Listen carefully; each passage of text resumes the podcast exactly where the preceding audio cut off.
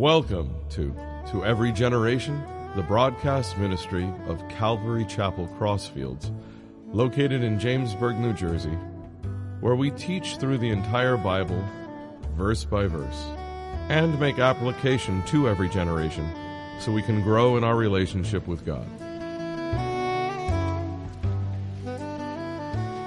This morning we're going to be in Romans chapter 14, starting in verse 12. And the last time the message was titled Liberty or Love. And it's really cool because we're just in a section over the last few months of scripture where they're not these, you know, remote doctrinal things that we're not sure if we understand or not. This is pretty much something that we read and it actually teaches us how to live. So what we learn is that we do have freedom in Christ. We see that in Romans right? We see that through the scripture. We are, we, we don't have to go through all the minutiae of the law. Jeremiah 31 says that it's written on our heart that we desire to please the Lord. And even when we mess up, there is no condemnation in Christ. That's such a blessing. Because I'm sure some of you, including me, maybe earlier on, went to a church where they're always preaching, you step out of line, God's going to send you to hell. And that's just not accurate. So we see the freedom, we see the grace, we see the forgiveness. But we also see love. And when we grow in Christ and when we become stronger in our faith, there are those that are brand new in the faith. And it's, it's nothing bad, it's nothing wrong. They're babes in Christ, just like I was and you were, if you think way back when you got saved. So these people come to Christ and they're not sure what they should do. They come out of the world. Am I allowed to do this? Am I allowed to do that? that? And if they see those of us that are mature flaunting our freedom, then that could cause them to stumble. And they get frightened over that. And it's understandable.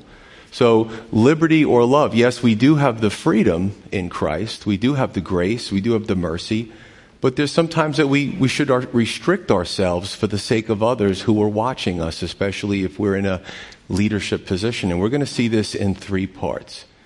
Now, before we jump in, I've been doing the series with animals and the insect world just to show God's hand and his, his intricacies and complexities and how he's created things in the natural world. This morning we're going to talk about the octopus. If you want to show the video without sound, that's an octopus.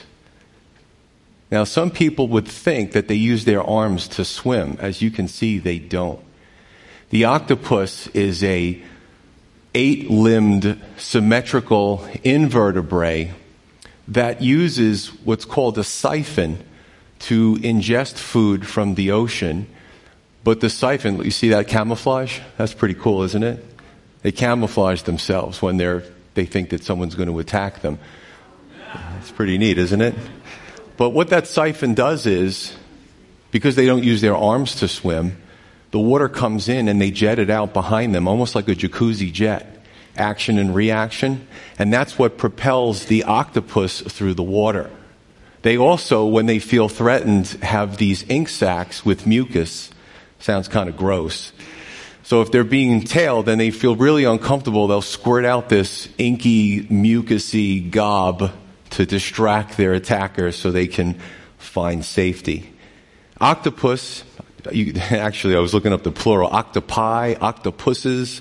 Um, there's different words for the plural of it, but they have been uh, measured to where, where some of them have arms as long as 30 feet.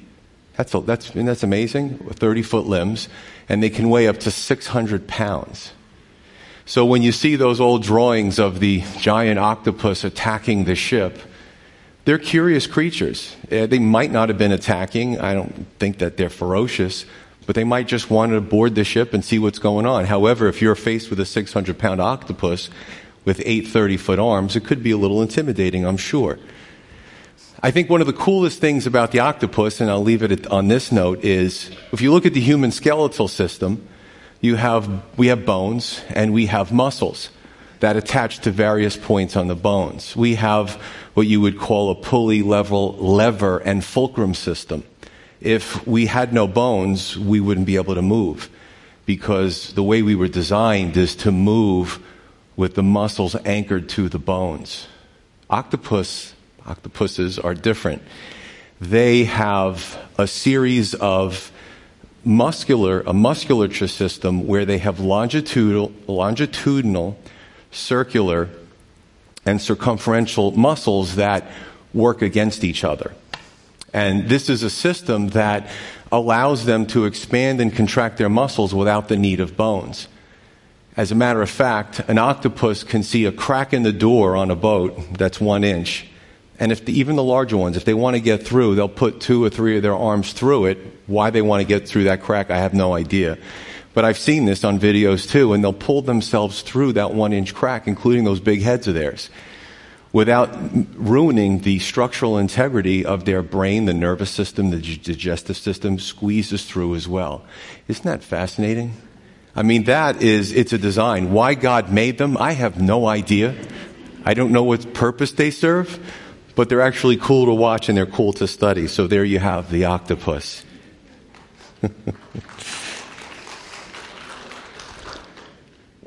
okay. We have some really cool animals and insects. There's so many of them. I could do this for till the rapture comes, but just a little bit of a recap. This is the second part of a two-part sermon. So we covered the first part of Romans. I'm going to give you a little recap for those. It's been two weeks. For those that haven't been here or it's been two weeks and maybe forgot a little bit of it. But this is what we covered. We covered and this is again one of those subjects that everybody is in some way affected if they've been in any church or mul- multiple churches long enough.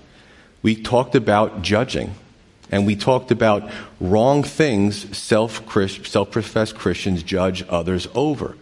We talked about legalism. We talked about critical spirits. We talked about that a lot of these things happen in what was, I would call the gray areas of God's Word. Does God's word have to address every single thing that we do in life? No, it doesn't.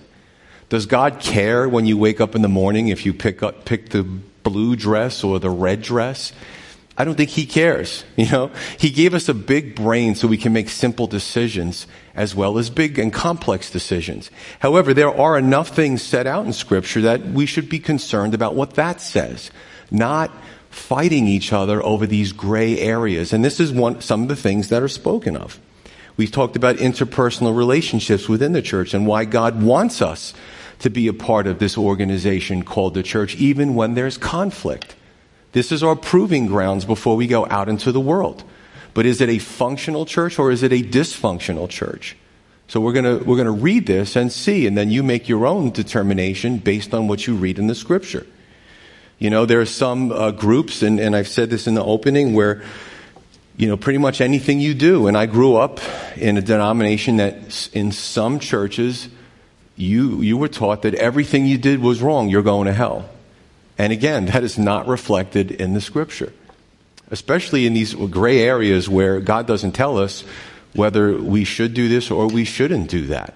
Pray about it, make your own decisions. I think a lot of problem with judging has to do with sometimes Christians get this idea that they've arrived and they want everyone to be like them. And that's the problem. See, we're diverse, right? You're all different. You come from different places. You have different idiosyncrasies. You have different spiritual gifts. So some of the times a legalist in the church or somebody who's a critical spirit if you really boil it down, they pick at people, they pick at the leadership because they want people to be like them, as if they're the template. And that's wrong according to Scripture. And we'll look at that. Verse 12, continuing on from two Sundays ago. So then each of us shall give an account of himself or herself to God.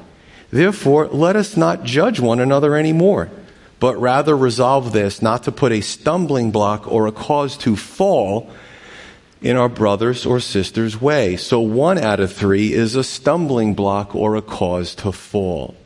What is a stumbling block? So I, I, love to do this if I'm in the Hebrew or I'm in the Aramaic or I'm in the Greek. Wherever I am in the scripture, I like to go back and look at some of these words and phrases and get a richer understanding of what they're saying. So um, a stumbling block literally means an occasion of apostasy or an occasion to fall away from the faith. That's really sad, especially when somebody in the church did this to you and made you feel this way. Now, ideally, ideally, ideally, because listen, I got saved in a, a great church. And my wife and I, as new Christians, dealt with just critical people. And it, some of the things we saw kind of freaked us out. That's a term from the 70s and 80s, by the way. I grew up in, in that era to freak somebody out, to make them frightened, to, you know, you know what I'm saying. You still, it's still applicable today. But what we came to the realization was, is that God is greater than these people who are not setting a right example.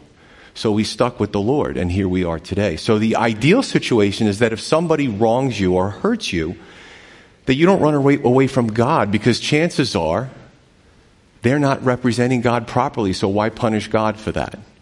However, some do fall away because they, they get bothered, they get frightened by it.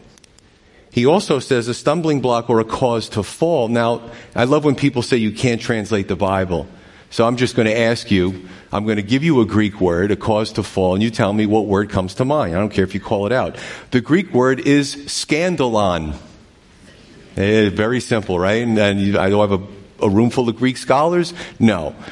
Uh, and I'm not either. But we get the word scandal or scandalous from, and what this can be translated, uh, actually back in, in Greco-Roman days, was a snare or a trap, as in trapping an animal. So what the point is, is what God is trying to say through the word is these are horrible things that self-profess, professing Christians sometimes do to others. Okay? And God's word says don't do it or you will face him. And that should be sobering to anybody who practices this type of behavior. It's one thing to wander from the faith because of persecution by the world, but to God, it's intolerable for those in the church to cause it. Big difference. We're going to deal with satanic pressures and things from the world and things to squeeze us and press us. But let it not happen in the church, although it does at times. This is why I was so passionate about these so-called uh, Christian celebrities that decided they're not Christians anymore and they, they call the media and remake themselves. And I've, you know, Marty Sampson and Joshua Harris and it's like these guys are fools. They're going to deal with the Lord. Okay? But what I'm trying to, to do is inoculate new believers from being frightened by this type of behavior, or this stuff that they see even in Christian media. I want to read to you, speaking about a stumbling block, let's turn to Matthew 18. Jesus is the master teacher. Only 10 verses here. And I've taught on this in the Gospels, it's on the website, but I just want to go through what I'm trying to find here as far as this whole thing about stumbling block and a cause to fall. It says, At that time the disciples came to Jesus saying, Who then is greatest in the kingdom of heaven? Pride started to set in among his disciples. And Jesus called a little child to him, set him in the midst of, midst of them, and said, Surely I say to you, unless you are converted and become as little children, you will by no means enter the kingdom of heaven. Therefore, whoever humbles himself as this little child is the greatest in the kingdom of heaven. And whoever receives one little child like this in my name receives me. Now he goes into the converse, which was not even part of the discussion. But I, I, you know, my thing is after reading the Bible and uh, several times is when the disciples would be with Jesus and he would start teaching, he would sometimes go off in other directions that they needed to understand as well. He continues, and this is for this morning. But whoever causes one of these little ones, one of these little children that Jesus put in the midst of them, who believes in me to sin, it would be better for him if a millstone were hung around his neck and he were drowned in the depths of the sea. Woe to the world because of offenses or enticements that can be translated. For enticements must come, but woe to that man by whom the enticement comes. And if your hand or foot causes you to sin, cut it off and cast it from you. It is better for you to enter into life or everlasting life lame or maimed rather than having two hands or two feet to be cast into everlasting fire. And if your eye causes you to sin, pluck it out and cast it from you. It is better for you to enter into life with one eye rather than having two eyes to be cast into hellfire. Take heed that you do not despise one of these little ones, for I say to you that in heaven their angels always see the face of my Father who is in heaven. So now Jesus is speaking about hell but there's a reason for it. So, a stumbling block, a cause to fall, right? Jesus said, Woe to that person who does it to a child. And I will say this that sometimes we think and we see these clergy scandals and we think they got away with it. Well, they died. Law enforcement didn't get them. That's fine because the Lord got them. And he takes this stuff seriously. And he said, You want to mess with a child? Everything's going to be righted. All the wrongs will be righted at the end.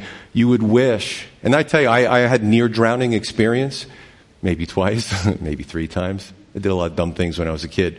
But that's terrifying. That's a terrifying thing. So Jesus is saying it'd be better for you that if a millstone, one of these grinding stones, were hung over your neck and you were thrown into the sea only to plummet to the bottom, gasping for air, that would be better than what is going to happen to you. And that's a good thing, folks, because that's called justice.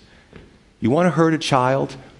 But Jesus oftentimes takes this, this stumbling thing, and he also uh, makes an analogy to spiritual matters. It's the same thing. Let's go back to our original discussion. In a church where somebody's a brand new believer, they just came up to receive Jesus, and somebody in the church treats them in such a way for whatever reason that they leave. And they're, they now walk away from the Lord because of what they thought was a representation of the church. That's serious. So you start to see these parallels here. Lord's not kidding. Again, I expect spiritual battles from the world, the entertainment industry, the media, to pull people away from God. But I do get angry when it happens from within the organization of the church. So that's what you have there. Now, different ways to stumble another. You can entice a person to sin. Person, new believer, just gets saved, and you're a believer, supposedly mature, and you entice them to sin. And you get them caught up in something where, again, it pulls them away from God. Another one is for them to, to get them to betray their conscience. Yes, new believers are fragile. They believe a lot of things and they believe they shouldn't do this and they shouldn't do that. And you can explain it to them, but ultimately you can't force them to change. Give them a chance to get there. Give them a chance to mature, right? So any, any of these garden variety ways of getting someone to fall away from God, that's what the context is. Now here's a caveat is there is a specific reason for this phrase to be stumbled.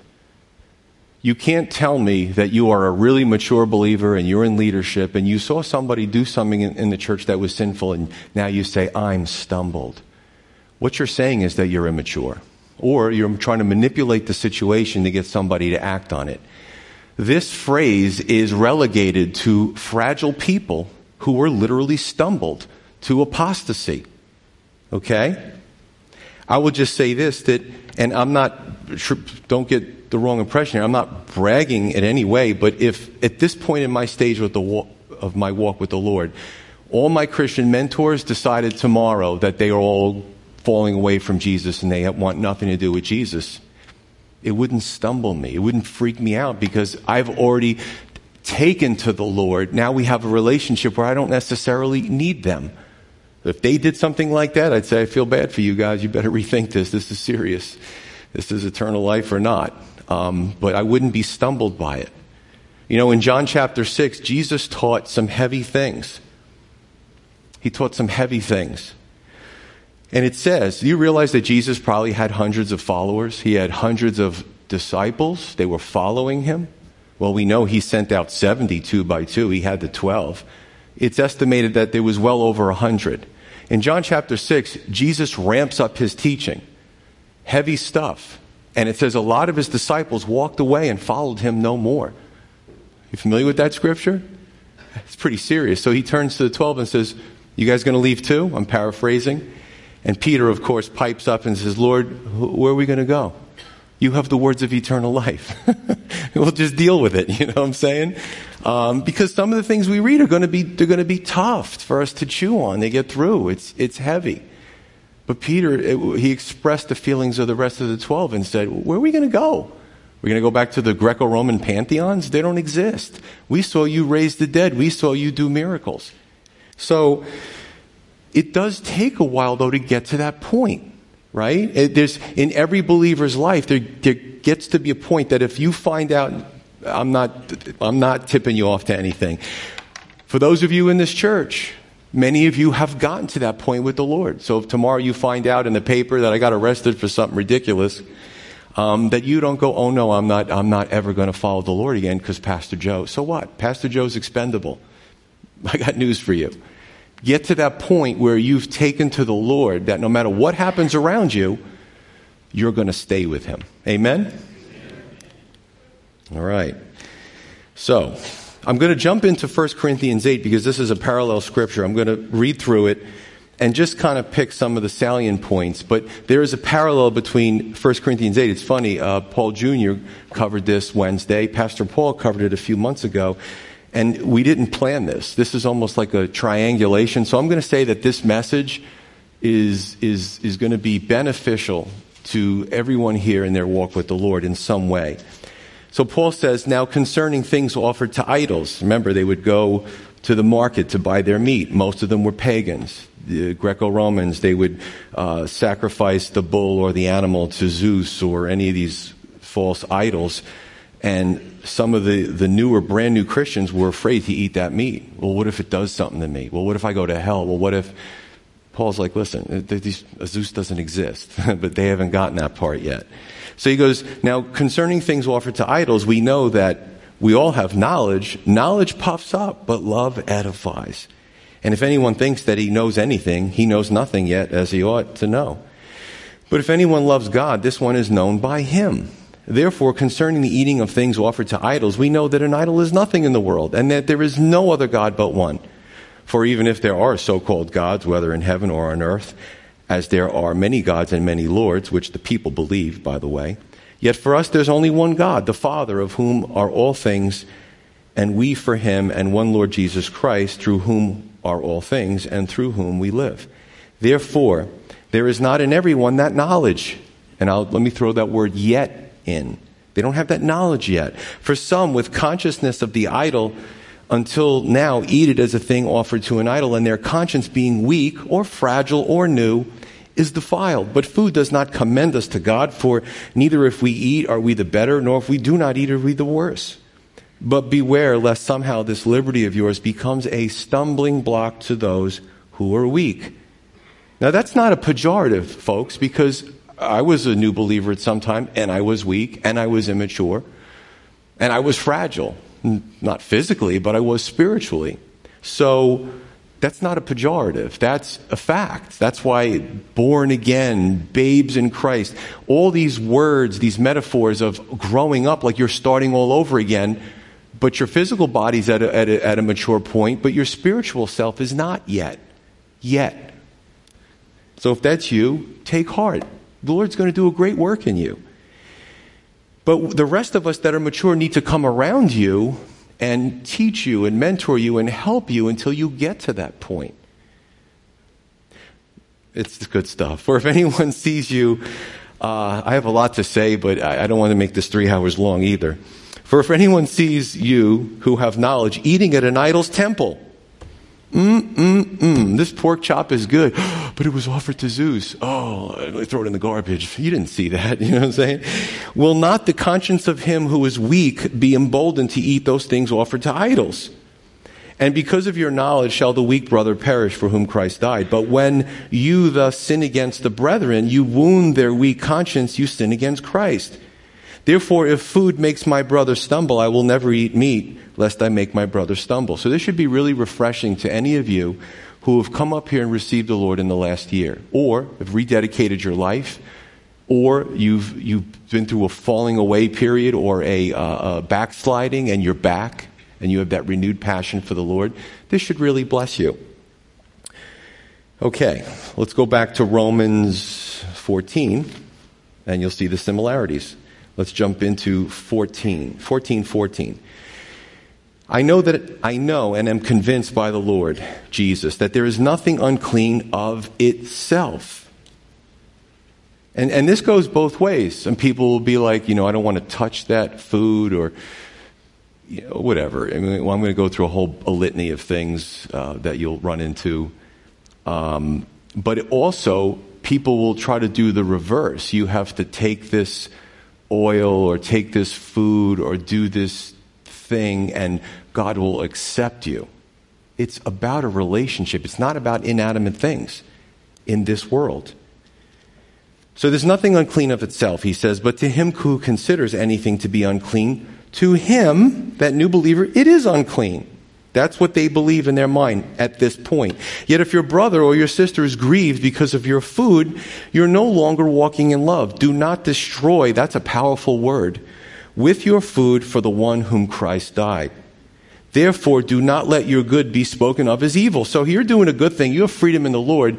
But because you freak somebody out, that's the expression for the day, you're, you're hurting them. You're wounding them. They're not at that point yet. For the kingdom of God is not food and drink, but righteousness and peace and joy in the Holy Spirit. Jesus said to the, to the religious leaders of his day, you guys are tithing your, your herb plants. You're doing all these genuflections and all these, these rites and rituals. He said, but you forgot justice and mercy and love. You're not loving the people that you're leading. You're just so concerned about your little world of religiosity. And this is why people get turned off by religion. And it's understandable. I'm not going to argue with you. So, two out of three is forbidden or fine. Forbidden or fine. Now, I know the answer to this point. I'm glad Ed is in the back from Overcomers. He does the addictions group at 6 o'clock on Sunday evenings. A little plug for you. And uh, I know a lot of those people down there. So let's say I go, and this is all, these are all not real, so please. I go down there and I say, hey, hang out with the pastor. You know, let's all go to the bar and I'm going to buy the first five rounds. Well, Ed's a nice guy, but he would probably charge me like a bull and say, hey, I'm shepherding these people. What the heck are you doing? And he would have every right to do that. Because what I would be doing is, I'd be like, well, I can have a glass of wine with dinner, have a beer, have this. Well, for some, one turns into 12, turns into 20, turns into blackout. So would I do that? Absolutely not. Ed, it's cool, man. We're cool, me and you. But the point is that those of us who have a freedom in Christ, who can, in, in certain areas, handle it, should not be setting a poor example to others, causing them to stumble and trying and saying, you know, come on, you can do this. Maybe they can't do it. So I've chosen as a lifestyle even when I go out to dinner, I'm off duty. I'm out of the pulpit. I don't order alcohol with my meals or anything. I've just chosen not to do that. I mean, I'm around young people all the time and I don't know what the issue is. So I was taught in Calvary Chapel that pastors shouldn't do that. So I don't. I agree with one of their few rules that they have. You see where we're going here, folks? There's things I can do as a pastor if you see me out in stop and shop or out on the road. There's certain things. What if I get into a road rage incident and me and some guy are duking it out uh, on the side of Applegarth Road? You're going to be like, wait a minute, isn't that Pastor Joe? Hey, let me take my cell phone out. Believe me, on the road, people have ticked me off. And the Lord said, keep driving. That's reserved for somebody breaking into my house at two o'clock in the morning. Otherwise, I just keep going. They cut me off. They it, listen. I, I know the rules of the road. I know the code still. Hey, wait a minute. You just violated that and you're giving me the finger. I don't get it. You know what I'm saying? You're all laughing because our flesh comes out, doesn't it? The Holy Spirit, thankfully I have the Holy Spirit says, dummy, just keep driving. Okay, Lord. and I do. I'll just make a turn off of here and folks. Is this, it's funny stuff, isn't it? But it's true. This is real life as Christians. And it's not just me. You know, James is an usher. He wears that vest. He's a great guy. When he's off duty, we're never off duty as Christians. And sometimes, yeah, we have freedom to do certain things, but we need to choose love instead of those freedoms. Some things we're not supposed to do. So let me, this is a lot of this stuff has to do with gray areas that the Bible doesn't really speak about, but people make doctrines over when they shouldn't. Believe me, there's enough of the scripture. If you want to be legalistic, just read what's here. Don't make up your own rules for other people. So, where was I? um, there's some that come out of uh, Jehovah Witness, Seventh Day Adventist, and they're taught a lot of legalism. They're taught a lot of fear. And they'll come to this church, and I also will not force them to participate in some things that we do that maybe they're still smarting from back then. Well, the, the world got into this day, the world got into this holiday. I just say, as Christians, especially with Christmas and Resurrection Sunday, let's take it back from the world. People come here and they think they're just going to see a children's play and their grandkid and stuff, and they're going to hear the gospel. They're going to hear the way of salvation. So, I'll give you another example. I got a lot of them. I went to um, a funeral, let's just say that, years ago, and there was an older Christian in age, and the person who had passed was into a secret society. It was weird. And they did all these secret societies, and they had these vestments, and the older Christian went down to the basement of the funeral home. And I'm like, where are you going? oh, I don't want to be around that. I actually sat there and stared at them. I wanted to learn what they were doing. I wanted to learn what the symbols meant because I'm not afraid. My God is stronger than any of the weird stuff in secret society that they're doing. So, but he was not there yet. He, I couldn't say to him, you gotta come upstairs. What are you, a chicken? I couldn't do that because he wasn't there yet. You see how this can apply to so many different things? Uh, did it affect me? Did it turn me into, a, you know, Illuminati or something? No, it didn't. But I found it interesting and I took mental notes as I watched what they were doing. It, it just seems so sad and so cold and so, so hopeless. Your, your guy, part of your society dies and this is the hope that you're giving everybody else who's mourning. Nah, you should come to one of our funerals. We tell people about Jesus and hope and everlasting life and streets of gold and, and all that good stuff. So, um, so there's another example there. Uh, verse 15 he said not to destroy someone over this, these insignificant things. Just love them and just restrict yourself while you're in their presence. Verse 16, he says, Don't let your good be spoken of as evil. And again, you can do something between you and the Lord, and it can be free and it could be non sinful, but if, if somebody who's fragile sees it, now it becomes something that's negative and it's not free anymore. And there are some Christians who have the attitude, I don't care what anybody thinks, I'm going to do what I want because I have freedom in Christ. And they flaunt it. Not the right attitude to have. Yes, they have freedom in Christ, but why would you want to hurt somebody who's, eh, just think about this. Forget about somebody who's my age or older. What if there was a, a, a six year old around you and maybe the child wasn't yours, it was somebody in the churches. Would you want to do something that would give that kid nightmares? And, oh, that's, a, that's an interesting way of looking at it. Yeah, because a new believer is like a toddler, is like a child. You see what I'm saying? So, all right, I, I'll pass on that for today because these people are around. That's fine. Love them, is what the Bible is saying. Now, here's a, a major caveat, and I always have caveats. This is speaking about the new and fragile believer. This is the, for the sincere person who is at the stage of their walk where they're overly concerned about what they do and not displeasing God. This is not that we have to restrict ourselves and put ourselves in a box for that person who's been a Christian for a long time and they just want to manipulate your behavior. That's not what this is for. Those type of people, I don't care what you think of me. The fragile believer, I care what you think about what I'm doing. That type of person, that critical spirit, I don't care what they think. Because they're just rude and obnoxious. I probably shouldn't have said it like that. So just soften that a little bit. But there are people that are in the church who they're like, uh, they try to modify your behavior because they want you to do it their way. And that's not right. That's not what this is for. Verse 17, again, for the kingdom of God is not food and drink, but righteousness and peace and joy in the Holy Spirit. Big picture. Don't major on the minors, right? Righteousness, peace, and joy are more important than food and drink and high holy days and pre trib and post trib and body types. And I mean, I, I went through some of these. Here, here's another one.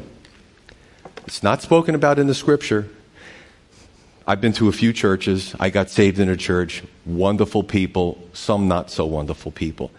I've even seen this with new parents, mommy group, daddy group, and you, have these groups, and they they discipline their kids and they raise their kids a certain way.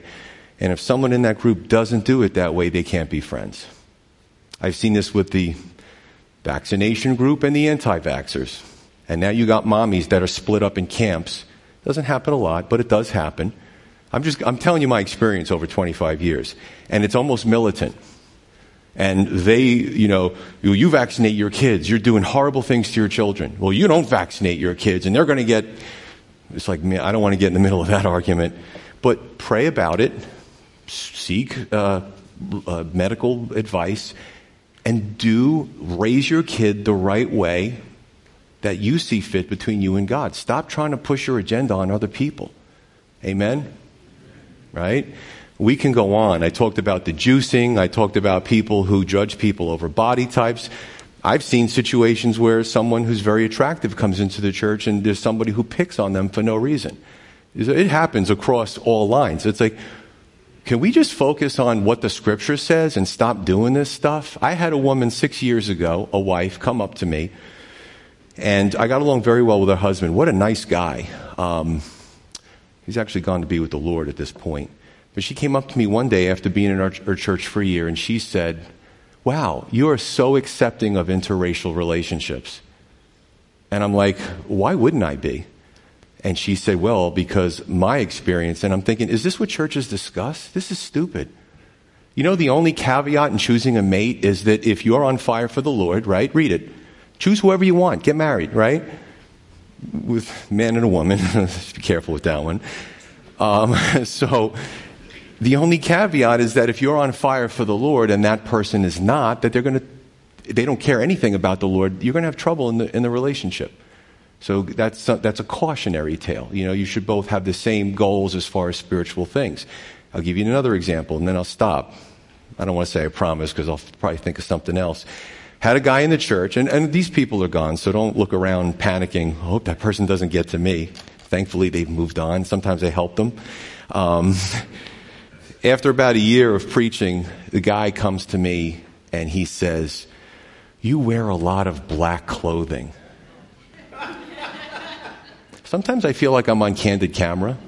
Sometimes I feel like there's somebody somewhere with it to see my response. I'm like, yeah, I like black, blue jeans, grays. Here I am now explaining my, my clothing choices. Since I got married, I wear more pinks and, and greens and purples. I think I'm pretty balanced. I know black, here's some green. Yeah, I think that's green. Cares. So he goes, I said, What's the issue? He goes, Well, you know, it could indicate um, some emotional issues. I'm like, Dude, you, I'm not making this stuff up. Arnie over there, he's told me, and not in our church, but he said some of the worst things that have happened to me happened to me in church. And he's allowed me to, to share. He's shaking his head. So it isn't just you. It happens to me too. I, I, I just, I'm like, well, so what did you learn about the message? Mm, were you staring at my shirt the whole time? What's up with you, you know? Uh, okay, I think I'm done at this point. I got it all out of my system. Folks, when I wrap it up, you'll see how we're supposed to just serve the Lord and love each other. These things are just dumb. I don't have any other word for it. Verse 18, this is therapeutic for me. For he who serves Christ in these things is acceptable to God and approved by men. And that's what you want. Harmony with the Lord and harmony with other people as much as possible. Therefore, let us pursue the things which make for peace and the things by which one may edify or build up another. Do not destroy the work of God for the sake of food. All things indeed are pure, but it is evil for the man who eats with offense. Now, that word translated means this is why I like to go into the old languages. It is evil for the man who eats with a feeling of giving offense.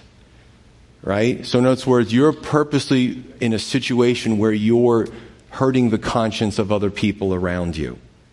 Okay? It is good neither to eat meat nor drink wine nor do anything by which your brother stumbles or is offended or is, or is made weak. Do you have faith? Have it to yourself before God. Happy is he who does not condemn himself in what he approves. So you know what the Bible says. You know what you can and can't do. And it's between you and the Lord. Be happy. You, you and the Lord have a great relationship. But he who doubts is condemned if he eats because he does not eat from faith, for whatever is not from faith is sin. And that's from the fragile per- person's point of view. Otherwise, it doesn't seem to make sense at first glance. So, three out of three is there's work to be done for the kingdom, so we need to be unified in the important things. Verses 18 through 19 harmony with God, harmony with each other, peace and edification. Right? And, folks, this is important because edification means to build each other up. When we go out and we serve the Lord, as I'll explain in closing, we need to build each other up. We need to uh, encourage each other, especially if we're going out into the world and doing something that's maybe there's pressure involved, or maybe there's satanic uh, pressure or to try to get us not to do it. We need to lift each other up. And if you have a church that's dysfunctional and people are fighting all the time, chances are they're not doing anything in the community. And I've seen that, and that's sad. Well, why do we even exist? What are we, just a social club? We're supposed to be furthering, furthering God's kingdom in the earth. So he says, verse 20, 20 through 21, don't destroy the work of God over this stuff. And he says in verse 15, destroy as well. God has entrusted much of his work to the church as an organization. And this type of bickering and immature behavior curtails it. Verse 20, it's evil for the man who eats with a feeling of giving offense. This person is over focused on their liberty and they don't care about how they affect others around them. And that's what he's trying to express here. Verse 22, he says, Do you have faith? Have it to yourself before God. Happy is he who does not condemn himself in what he approves. Remember, as long as the Bible doesn't specifically say this is evil, don't do that. So be thrilled that you have that, um, that freedom in Christ. We know that Romans 8 1, that even if we do sin, that there's no condemnation by God to those who are in Christ. So even when we do, as mature believers, go out of the bounds and do something we shouldn't do, there's forgiveness. This is a great deal. I mean, this is, it's free. The only one who had to pay for this deal was Jesus on the cross. He did all the work. He paid the price. He died for our sins so that we could have everlasting life. Amen? I mean, the rest is just gravy, as the expression goes. No condemnation even when we do sin. But our desire is to have that relationship with God and, and to have that mutual understanding and have that freedom and not feel like I did as a kid that I just walked away from the Lord because I thought I'm going to hell anyway.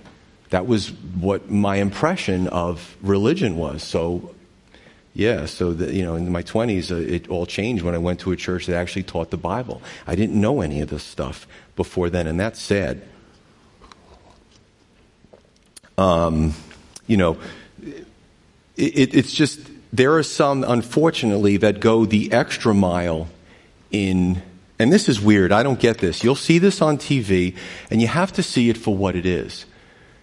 I speak a lot against celebrity Christianity because I think it's destructive for a lot of reasons. It's, it's us mimicking the world instead of showing the world Jesus. We're going in the wrong direction. For those of you that know, and I've mentioned it before, there are some people, they're young, they're in Hollywood, they're in the entertainment industry, and they're, they seem, on first glance, that they're truly seeking God. And they keep messing up and they keep stumbling. And they're, they're, you know what it is? They don't have good mentors. You know, uh, Kanye West is now very outspoken, and he said, "Listen, I had a lot of problems. I had a nervous breakdown." He's so totally admitting that what he did in the past wasn't right. I believe he's trying. You know, Justin Bieber is another one, and, and they they mess up, and then they backslide, and they they redevote themselves to the Lord, and and you got to pray for them because they need good mentors. Well, there's a mentor of Justin Bieber and I don't like this guy. I think he's a wolf. He, um, he calls himself the celebrity pastor. He's, he thinks he's cool. He thinks he's relevant. He's one of the uh, pastors, Carl Lentz at Hillsong. And you see videos, I've seen videos, because people say something, but when you see a video, it's, it's pretty obvious of him with Justin Bieber, uh, because he's the mentor, right? He's teaching him how to be a man of God and they're out in a bar throwing back shots at tequila. Just like the, the, um, the example talking about Ed with, with overcomers. Here's a guy who's supposedly the celebrity pastor, and he's just so cool, right? So relevant.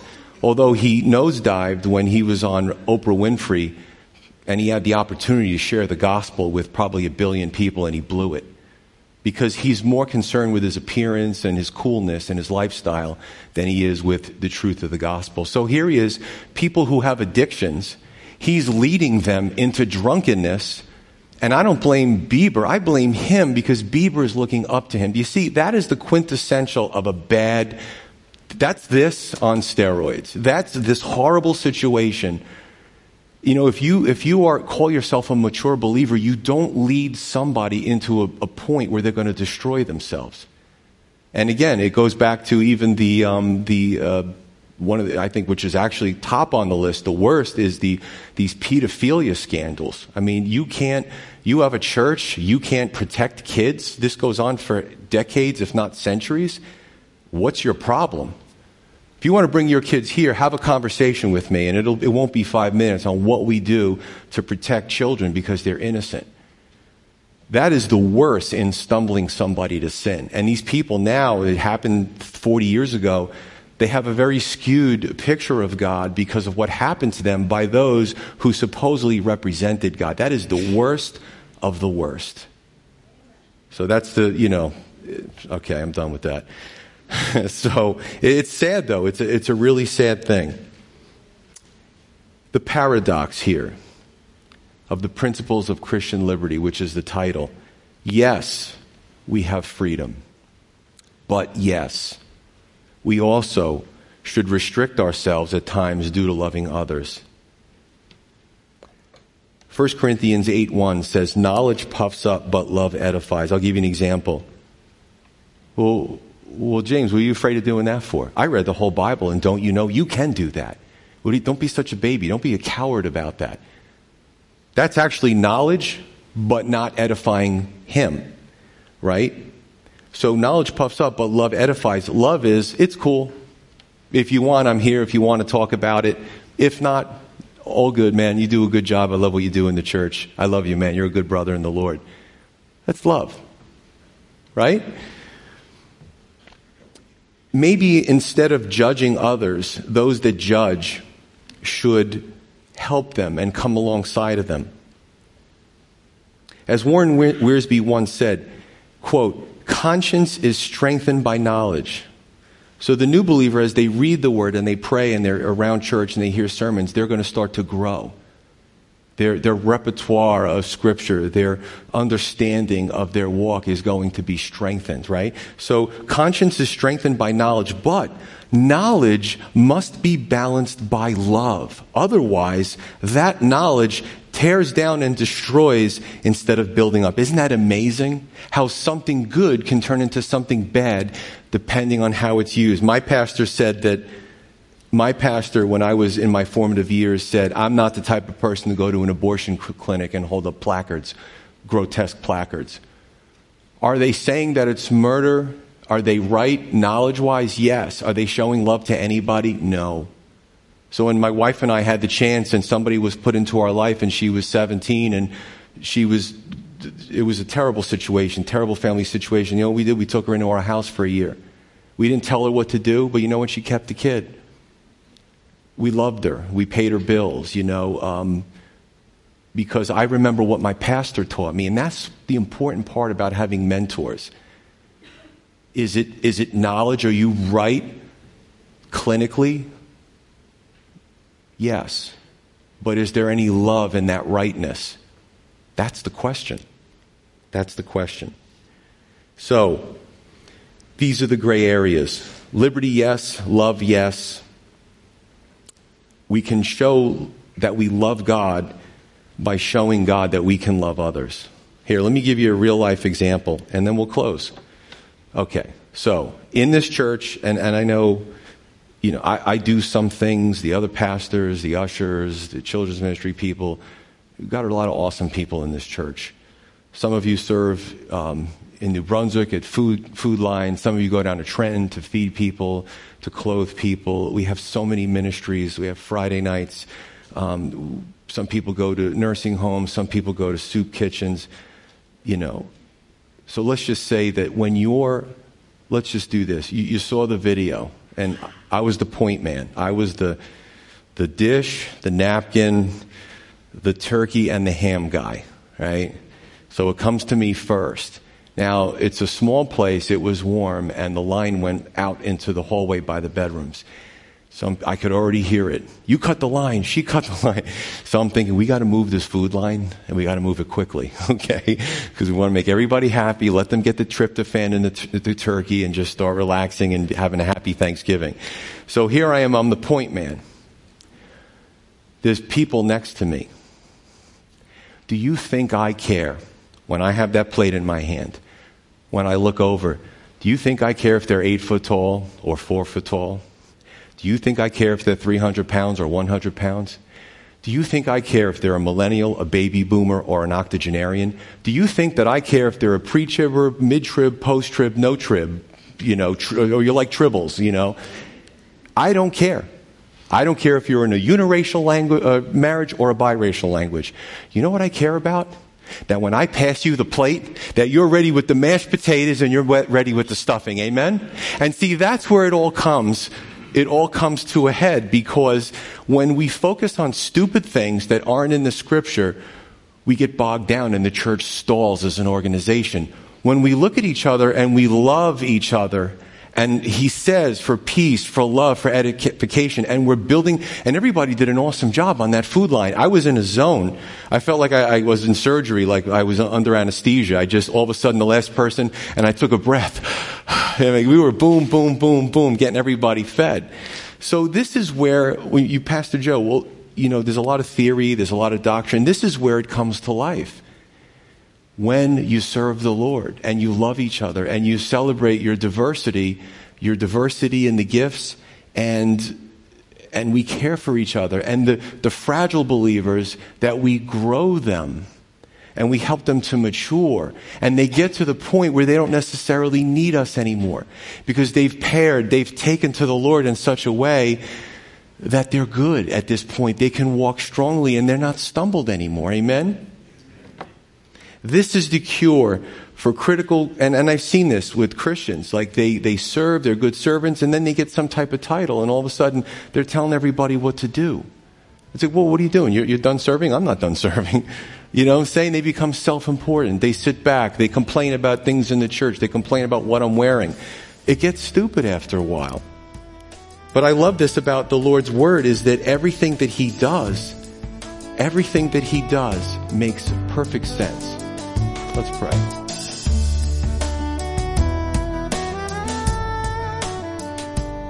You've been listening to To Every Generation from Calvary Chapel Crossfields. We're located at 15 Half Acre Road in Jamesburg, New Jersey. We meet for Bible study Wednesdays at 7:30 p.m. and Sunday service begins at 10:30 a.m. On Sundays, we have children's church for all ages, in addition to infant and nursery care. You can find out more about the ministry here at Calvary Chapel Crossfields by going to cccrossfields.org. Thanks for listening, and may God bless you.